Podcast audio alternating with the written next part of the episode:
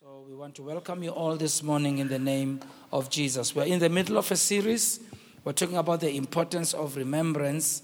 And we've been learning a number of very important lessons. In our first lesson, we used 1 Timothy chapter 1, verse 1 to 6 as our foundation text, where Paul is writing to his spiritual son Timothy, and he says that Timothy should remember certain things. Number one, he should remember the wealth or the heritage of faith that is in his family. And Paul points out that that faith started with his grandmother Lois and the mother Eunice, and that same faith is in Timothy. And then he says also that Timothy should remember that there were certain gifts that were imparted to him when hands were laid on him. And he says, I remind you to stir up those gifts and put them into operation. We noted that that word remember there has the sense of like pressing a rewind button in our minds, where we replay things that God has done in our lives. And we should be intentional about it, where we remember the past, how God delivered us, how God healed us, how God rescued us, how God protected us in times of need, and time again, we should remember. And you will also notice that that first Sunday, we went through our journey through this COVID pandemic and how God has been so good to take us through. Doesn't mean we don't have scars. Doesn't mean we don't have painful memories. It doesn't mean we escaped without being harmed. But even with all of that, we are thankful to God for his grace and mercy. Amen. Amen. In our second lesson, we noted and remembered and learned that remembering is something that we can learn to do through choice. And especially, as we said, remembering the works of God and the good things that God has done. And we looked at 7 keys that will help us remember. Last week, Sunday, we spoke under the subtitle, When God Remembers You. And so today I want to continue along the same theme with a different subtitle.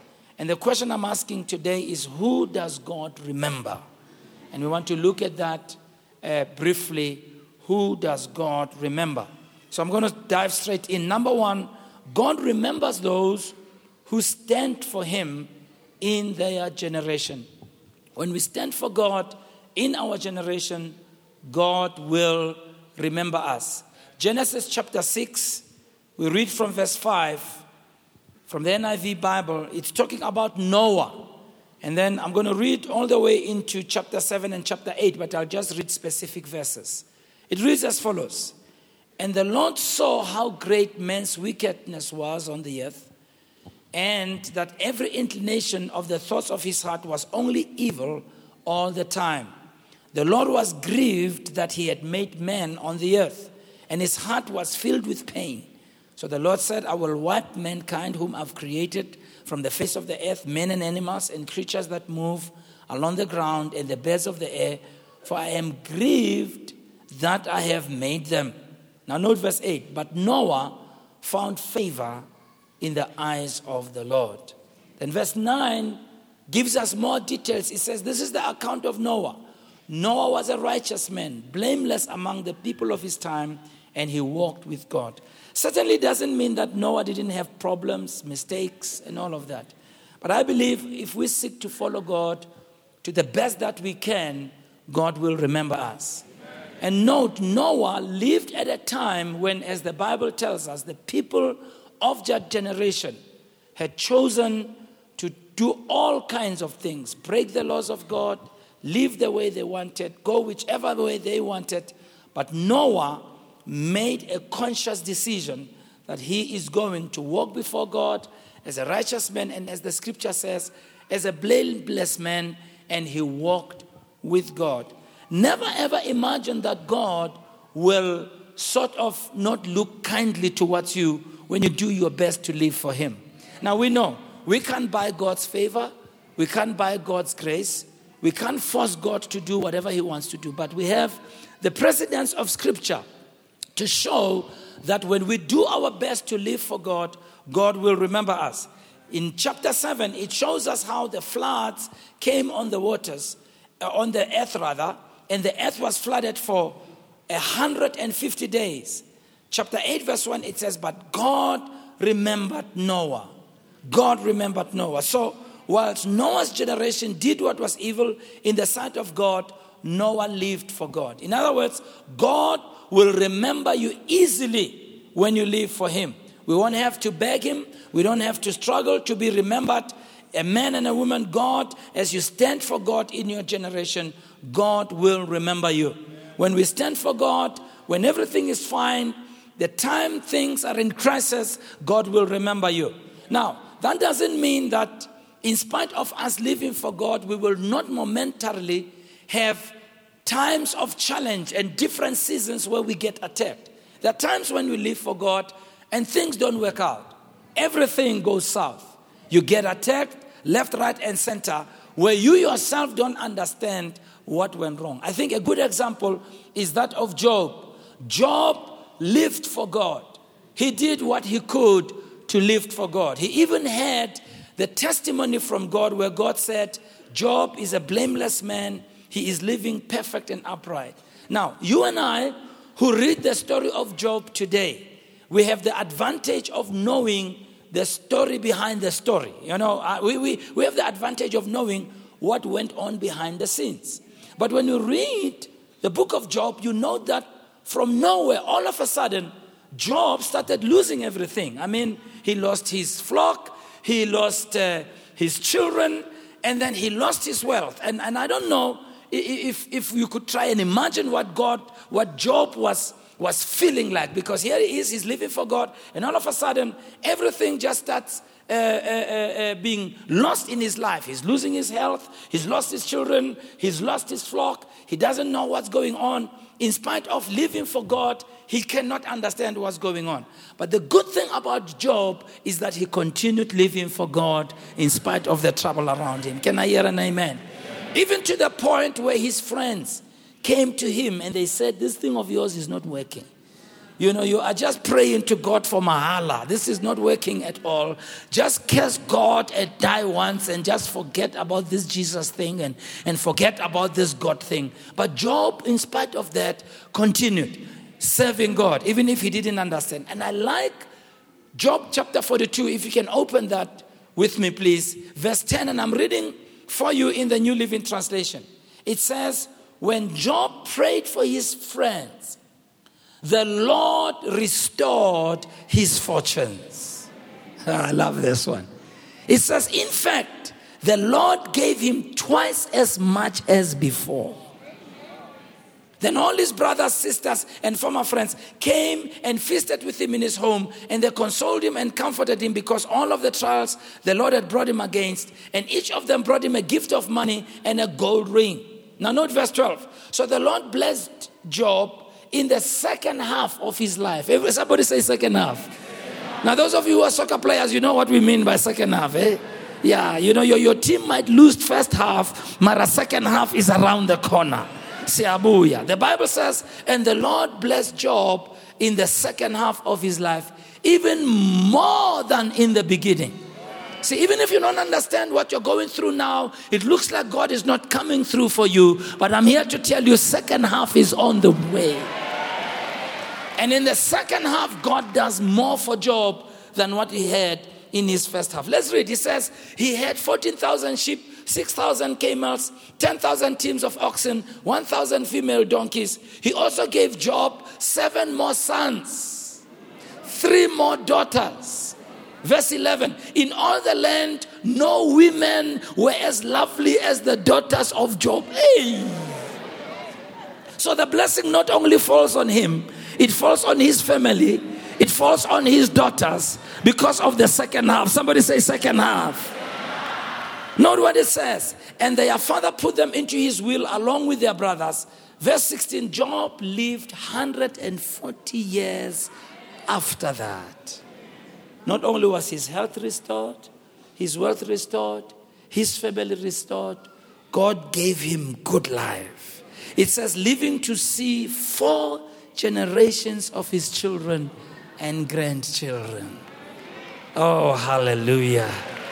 When God remembers you, you can imagine how he felt when things were not working well. He must have thought, why must I continue praying? Why must I continue living for God? Why don't I just join everybody? But you see, the second route was always around the corner.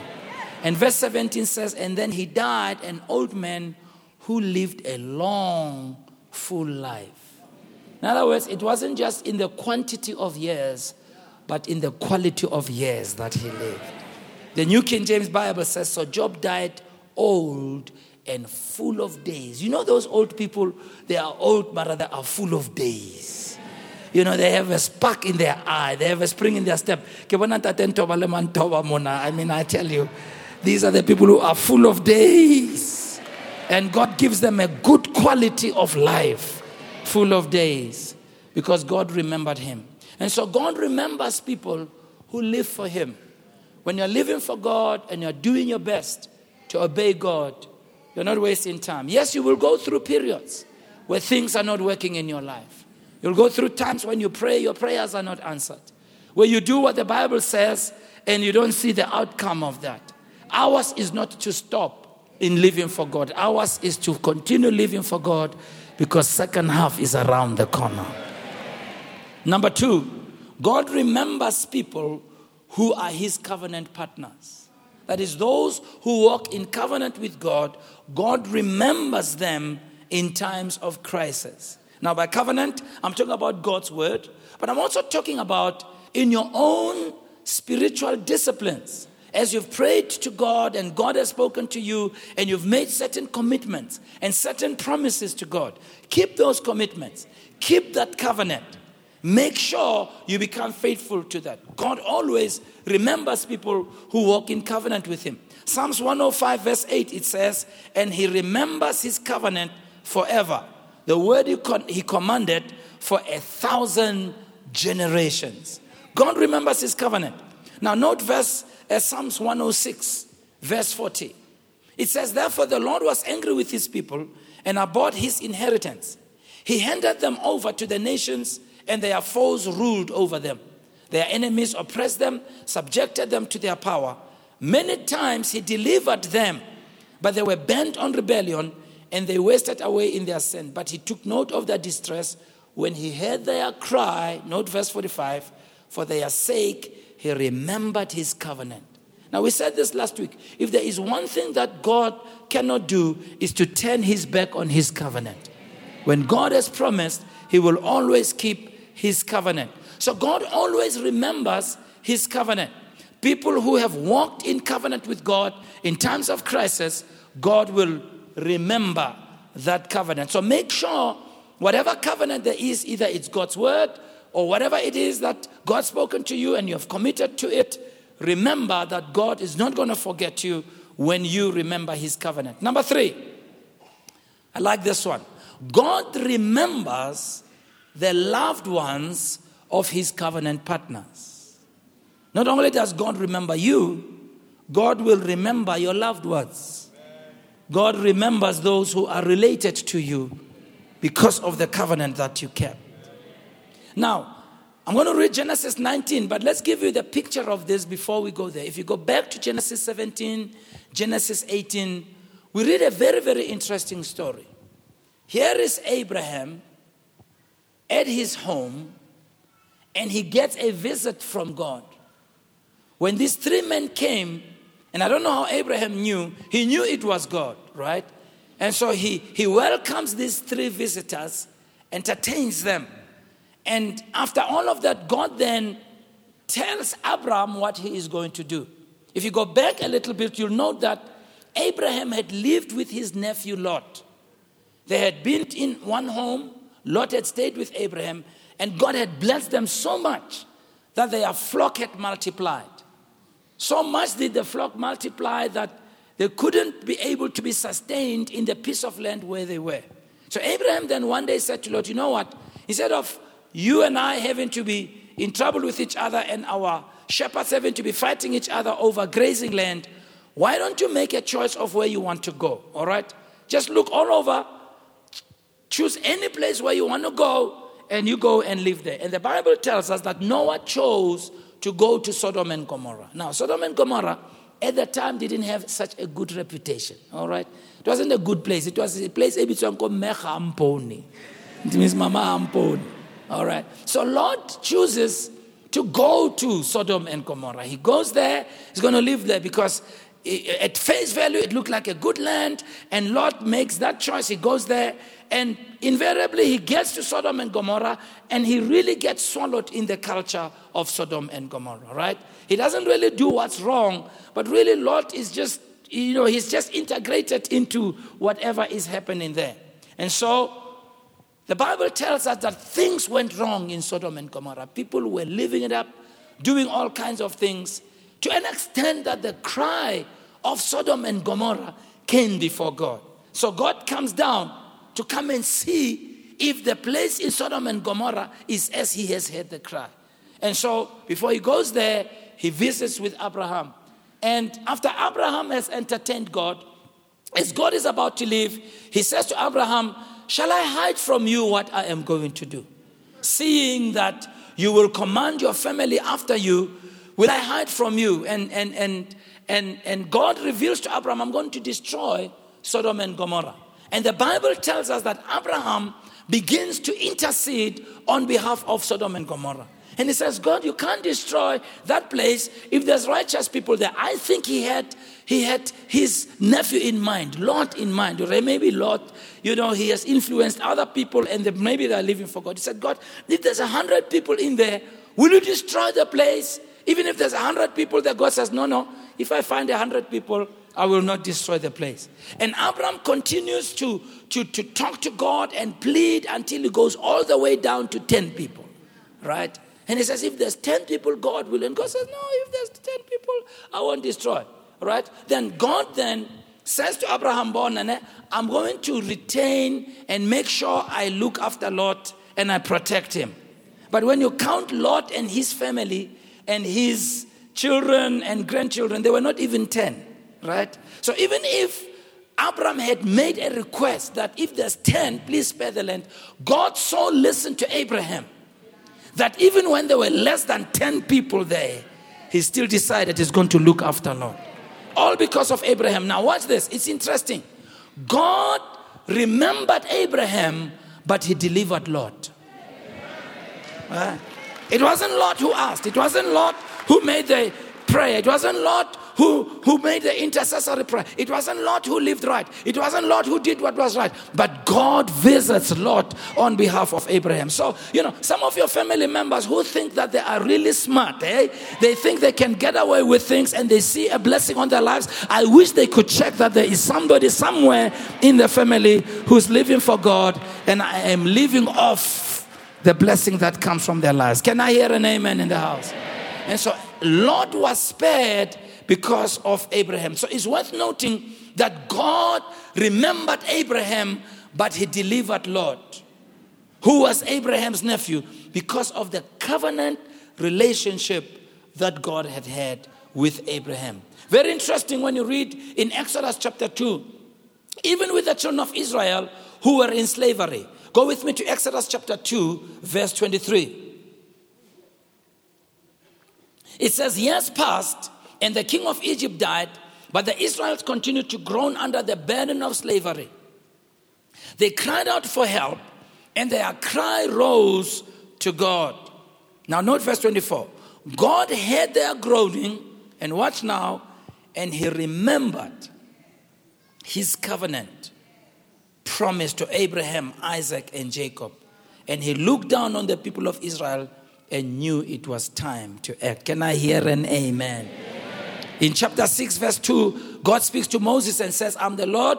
I appeared to Abraham, to Isaac, to Jacob as God Almighty, but by my name, Lord, I was not known to them. I have also established, note, my covenant with them to give them the land of Canaan." Verse 5, "I have also heard the groaning of the children of Israel, whom the Egyptians keep in bondage, and I have remembered my covenant." So the children of Israel were released out of bondage, not because of what they did, but because of what their forefathers did. God remembered. So you're not wasting your time when you are walking in a covenant relationship with God. You are not wasting your time at all, because your family lineage possibly will be able to benefit from what God has done in your life. Can I hear an amen? You know, I was telling them in the first service that, when I was reading this, it struck me in my mind. Because I was trying to check if the show, America's Got Talent. I know it's not on. There's no fresh show. There's no new show. I don't know if there's one for 2022. Is there one now in 2022? We don't know, because is there one? All right now. Now there's this guy. I want to see him one day. Simon Cowell. He made a comment on one of the shows. I don't know how recent that show was. I was watching it on YouTube. I happened to bump onto that show. They had a team of singers from South Korea, and these guys could sing. I mean, they were singing this genre R&B. You know what R&B is, ne? It's like a hymn in church, R&B. So they were singing R&B. And they were very good singers. I mean, they sang. I mean, if you listen to them, you will think it's Boys to Men. You know, the way they sing, the harmony. And so now, no, Pastor, I'm not supposed to talk about Boys to Men. I'm supposed to talk about Matthew, Mark, Luke, and John. So, I know. But what caught my attention was the comment that Simon Cowell made. He said, the guys had done well. I think they got a golden buzzer, if I remember well. But then he said, what is it about South Korea where there are so many talented people who come from there? That statement just got my attention. And then I remembered, because fortunately, I happen to know Dr. Cho, David Yonggi Cho. And as you know, traveled a lot to South Korea and have engaged a lot with many of the people there, and one of the things they talk about, most of them, is how in the 60s, the churches began to rise, and the people there started to pray and seek the face of God, because almost 60 years ago, Korea was a very poverty-stricken place, extremely poverty-stricken.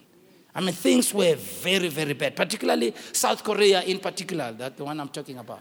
And of course, with many other interventions, but at the core of it all, you see the role that has been played by many of the church leaders there.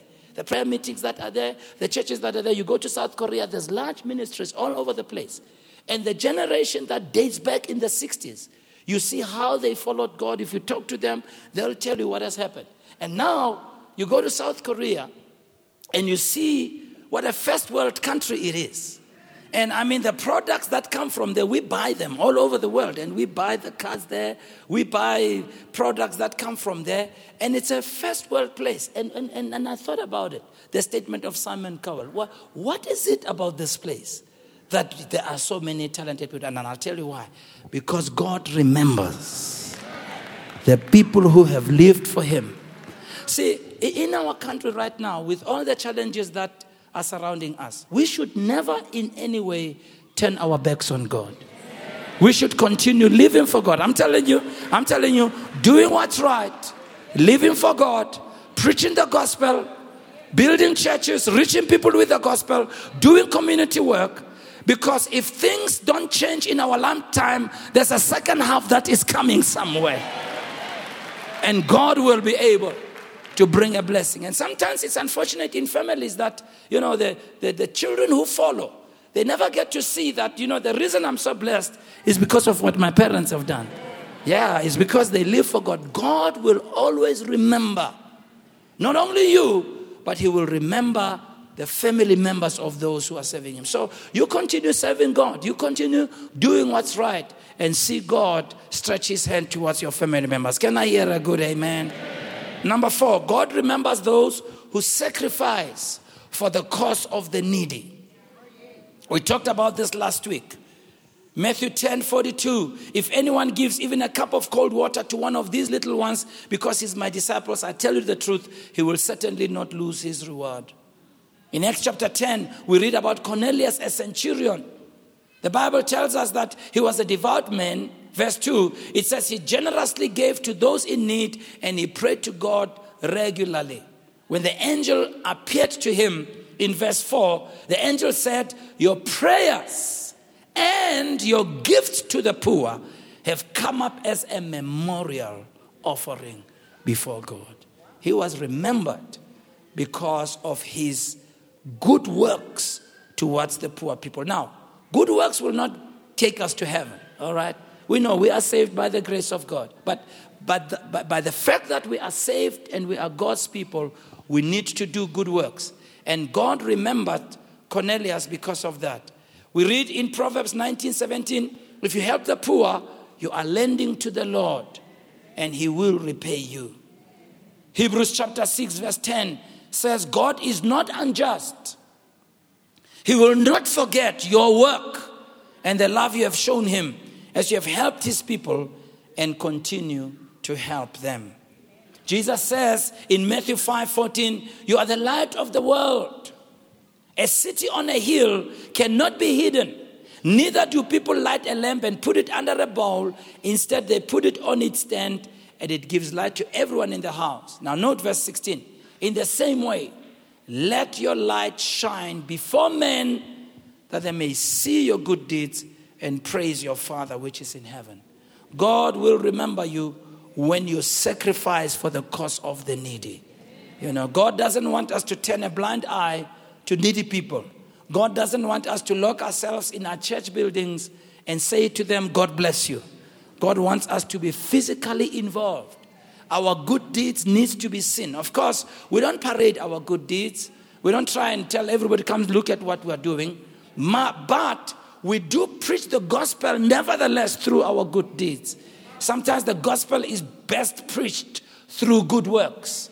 The gospel is best presented to people through the acts of the Christians than us just quoting the Bible to people. And so God always remembers the good deeds of people. And so God will remember you. Just make up your mind if you have someone in your neighborhood who is needy. You know, just go and be kind to them. Show kindness to them. Take care of them. Because remember, the sun is going to shine on them one day, by the way. Oh yeah. And God will always remember you because of that. Number five. God remembers those who persist in prayer in the face of reproach. When you persist in prayer in the face of reproach. There are times when it really may feel like you're praying and you're just wasting your time. And sometimes people may mock you and scoff you. I mean, during lockdown, it was very interesting to hear people's comments. You know, and there are people who actually walked away from serving God because it looked like during lockdown God was nowhere. Looked like our prayers are not working. Looks like God's not hearing. It's like the heavens are brass and God's not listening. And you can get into a lot of persecution, people criticizing you. Or you may be coming from a family where you are doing your best to live for God, but they're not very kind towards you. You know, sometimes people don't say very nice things when you are doing that. You know, it's even more challenging when you are young in the family, you know, and you find your elder sister, your elder brother, sometimes even your parents, and they say all kinds of things to you. You should persist in prayer. You shouldn't stop praying even in the face of reproach. The story of Rachel is an interesting story. Jacob's wife, Rachel, for a long time, she couldn't conceive. And for a long time, they said all kinds of things to her and about her. But this woman continued in prayer in the face of the reproach. In the face of what was happening, she continued in prayer. And Genesis chapter 30, verse 22 says, then God remembered Rachel and listened to her and opened her womb. And she conceived and bore a son and said, God has taken away my reproach. So she called his name Joseph and said, the Lord shall add to me another son. Now know this. This is interesting. After years of reproach, suffering, being humiliated, all kinds of things being said to her, she held on to her prayer. Know this. And when God finally remembered her, not only does God give her just an ordinary son, God gives her a son by the name of Joseph. Those of you who remember who Joseph was this guy who was gifted in gifts of being able to interpret dreams and see visions. And Joseph was given this vision by God of how he's going to rule and lead his family. And Joseph finally, he ends up in slavery, but God delivers him and he ends up serving in the king's palace and serving among the king and all the people in the palace. And finally, the entire nation of Israel was saved because of Joseph. God didn't just give Rachel just an ordinary son. He gives him a son who is almost worth more than 10 sons.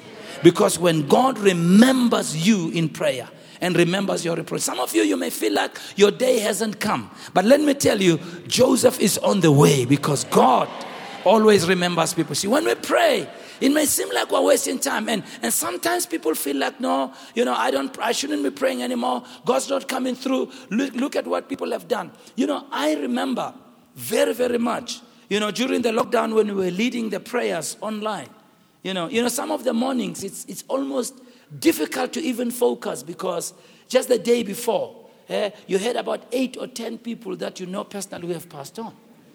Phone call after phone call. Sometimes you wake up in the morning, you look at your text messages, and you get another story. And so you get into prayer, you don't even know what to say. You don't even have words to say. Listen, it doesn't matter even if you don't have words to say. God will remember you.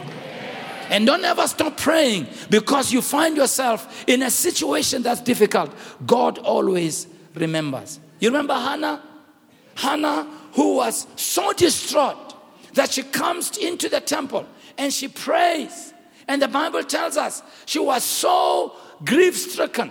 She was so burdened that when she prayed, only her lips moved. No words came out. Have you ever been in that place where you have so much pain in your heart that even when you come into the presence of God, it's only your lips that move?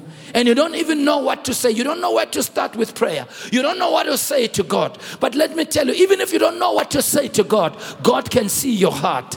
And God is a God who will always reward you. And God is a good God. And the Bible tells us with Hannah, God remembered her. It tells us if you want to read it, it's 1 Samuel chapter 1.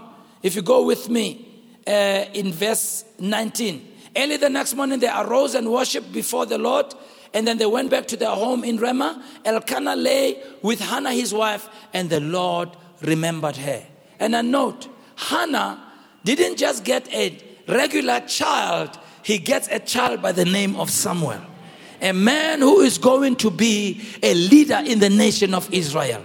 A man who's going to walk in the office of a prophet. I don't know what is it about God that somehow when we come from a period of pain and reproach and a period where things were difficult, whatever he gives to us is far more than whatever we can imagine. It's almost like God says, I'm going to wipe away your tears and all the years of pain, I'm going to remove them through this one act. But the key is for us that in times like that, we continue praying. We continue believing God. When God remembers you, all your barrenness, and I'm using that figuratively, will give way to fruitfulness. Because God makes the sun to rise again. I tell you, the sun will rise again. A new day will come again. A second half will come again. God makes you to be fruitful. Because a womb, figuratively, is a place of formation. Where God forms vision and mission. Where God forms a new day. Where God gives you a new business. God gives you something new in your life. And a child is birthed out of that.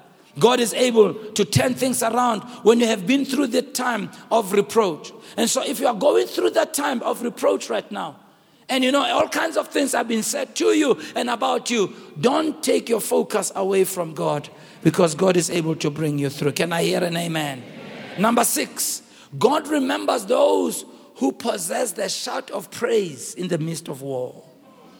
Yeah.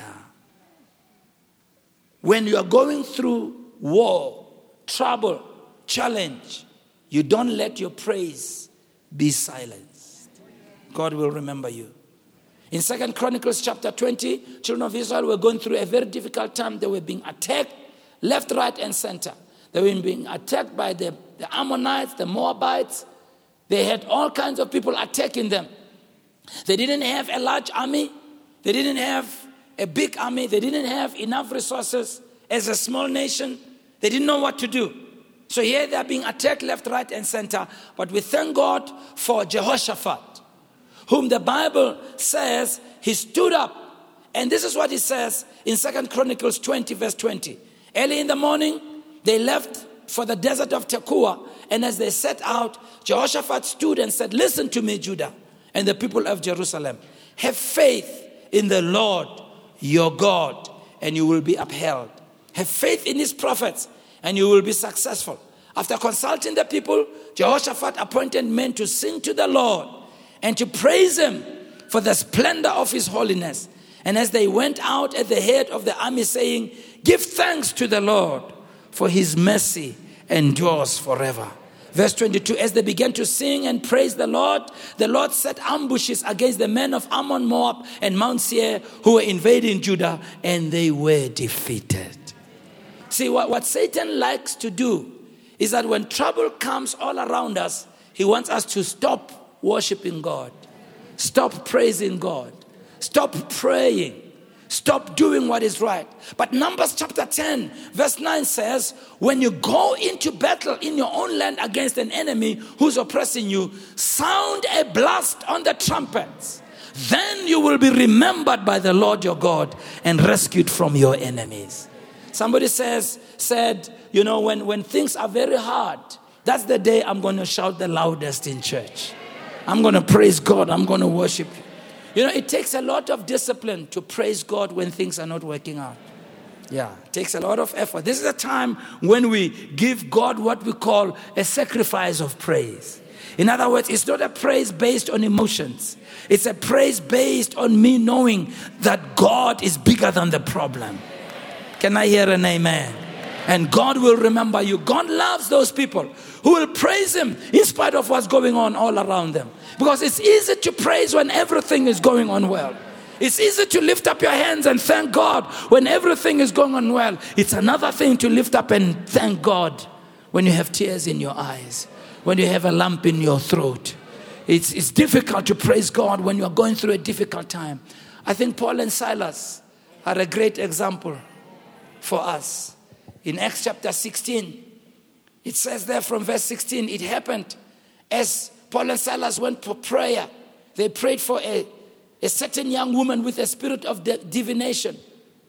And when the evil spirit was taken out of her, the rulers of the time were very annoyed. And they were not happy with Paul and Silas. And they took them and they threw them, dragged them into the marketplace to the authorities. They brought them before the magistrate. And they accused them. And the magistrate rose up against them, tore his clothes, commanded them to be beaten with rods. So they were beaten with rods. They put many stripes on them. They threw them into prison. And they took a jailer and commanded him, "Look after this man, make sure they don't escape." But I like what the Bible says. It says, but at midnight. At midnight. Paul and Silas sang praises to God. And just to make sure it wasn't a silent praise, the Bible says, and the prisoners hate them. Yeah. And when they sang praises to God, God sent a miraculous deliverance to deliver them out of prison. Now we know, in the case of Paul and Silas, the midnight is talking about is an actual midnight time of day. But you know, that word midnight is a loaded statement. Because remember, Paul and Silas could have praised God at any other time. Why at midnight? Because that word midnight, it's important. We know in medical science that there's a lot more people who die at night.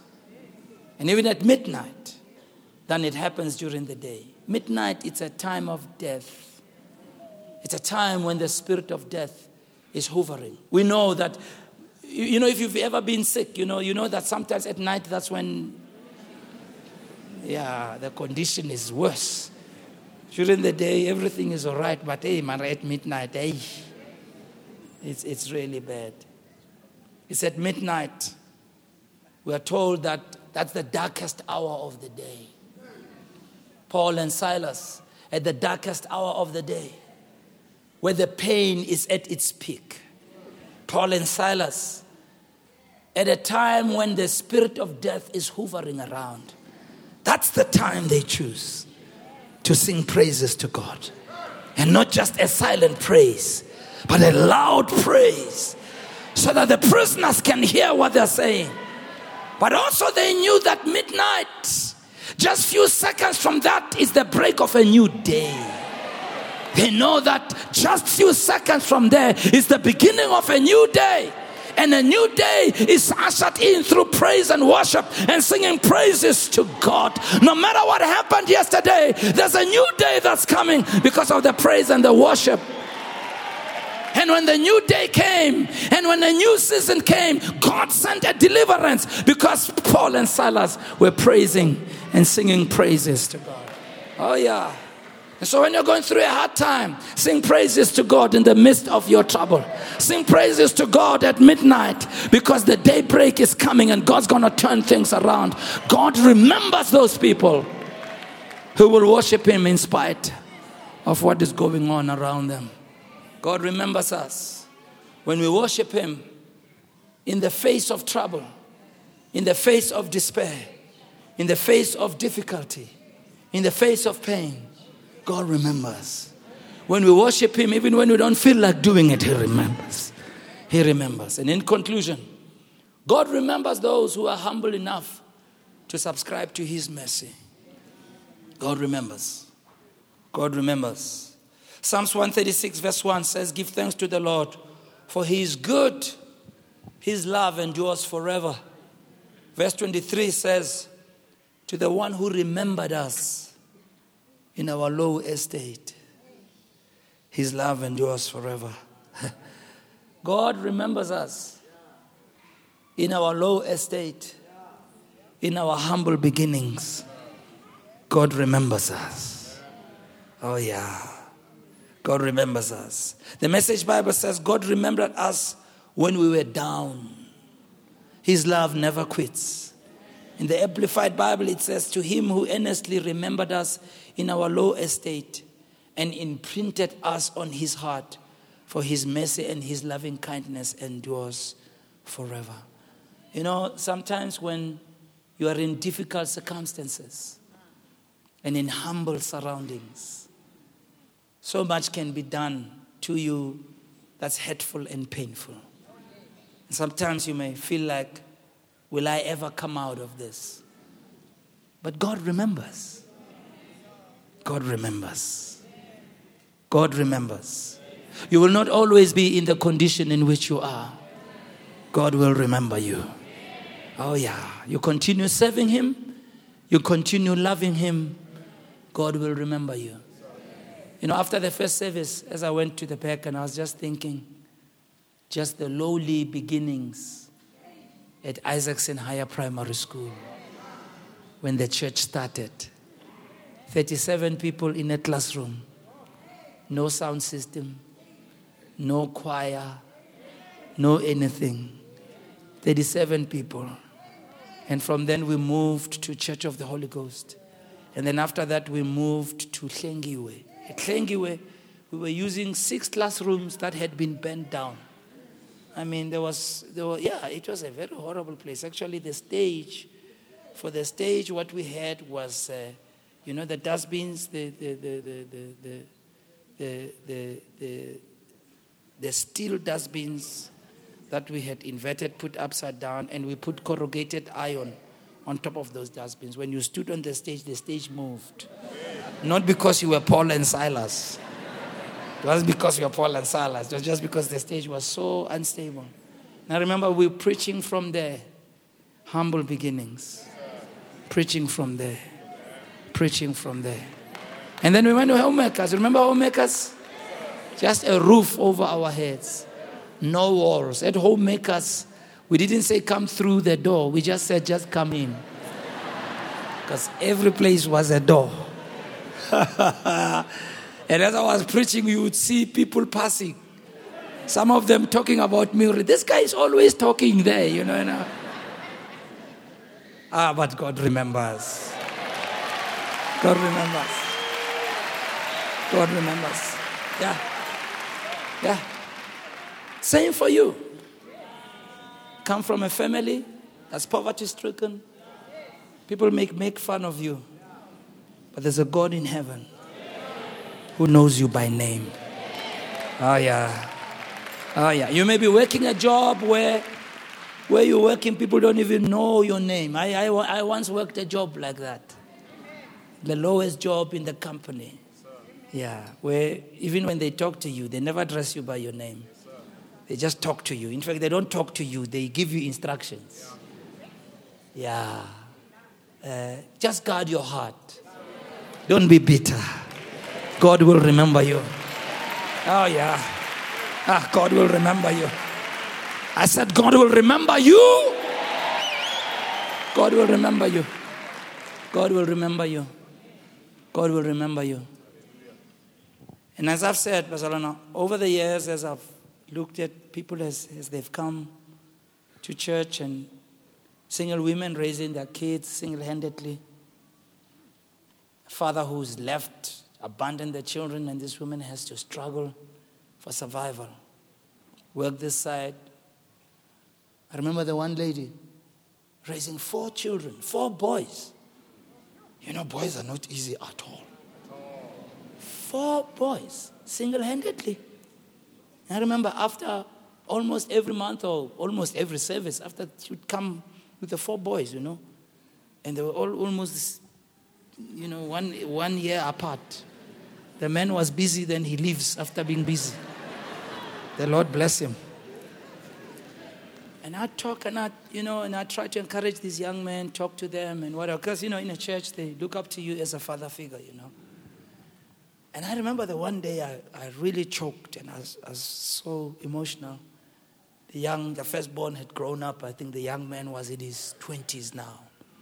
He's got sporting a beard, you know, and a deep voice. Oh. So they come over and I see this guy is working. I ask him, he says, no, I'm working. And, you know, I'm working such and such. And the other one was in university. And this guy is also helping his siblings And the mother, God has wiped away her tears. Eh? Oh, God remembers. Eh? God remembers. And I remember walking away from that and thinking, these boys should thank their mother. Amen.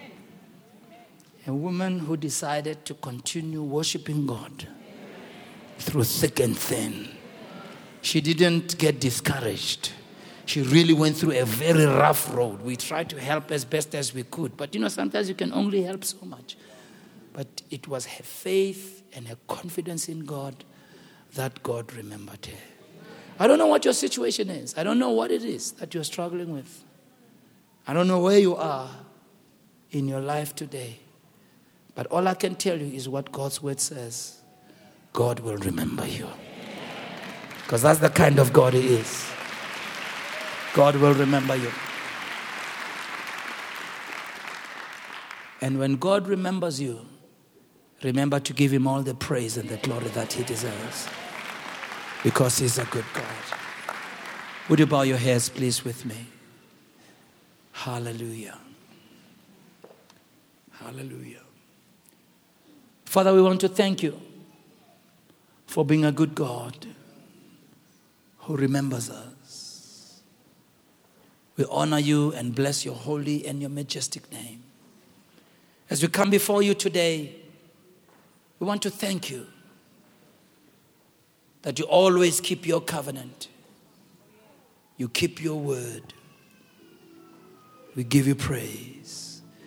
Do you want to just take time to pray, everybody, for a while? Just thank God for His grace. All over the place, just thank Him for His grace. Bless Your name, O Lord. Bless Your name, Jesus. Just thank Him, thank Him, thank Him, thank Him. Father, I pray You'll comfort those who are going through difficulties right now. The name of the Lord Jesus. Those who are caught in the midst of a storm, who are in the middle of a crisis, those to whom like the daybreak will never come, and they are caught in midnight. And it looks like things will never change. Continue praying for a while.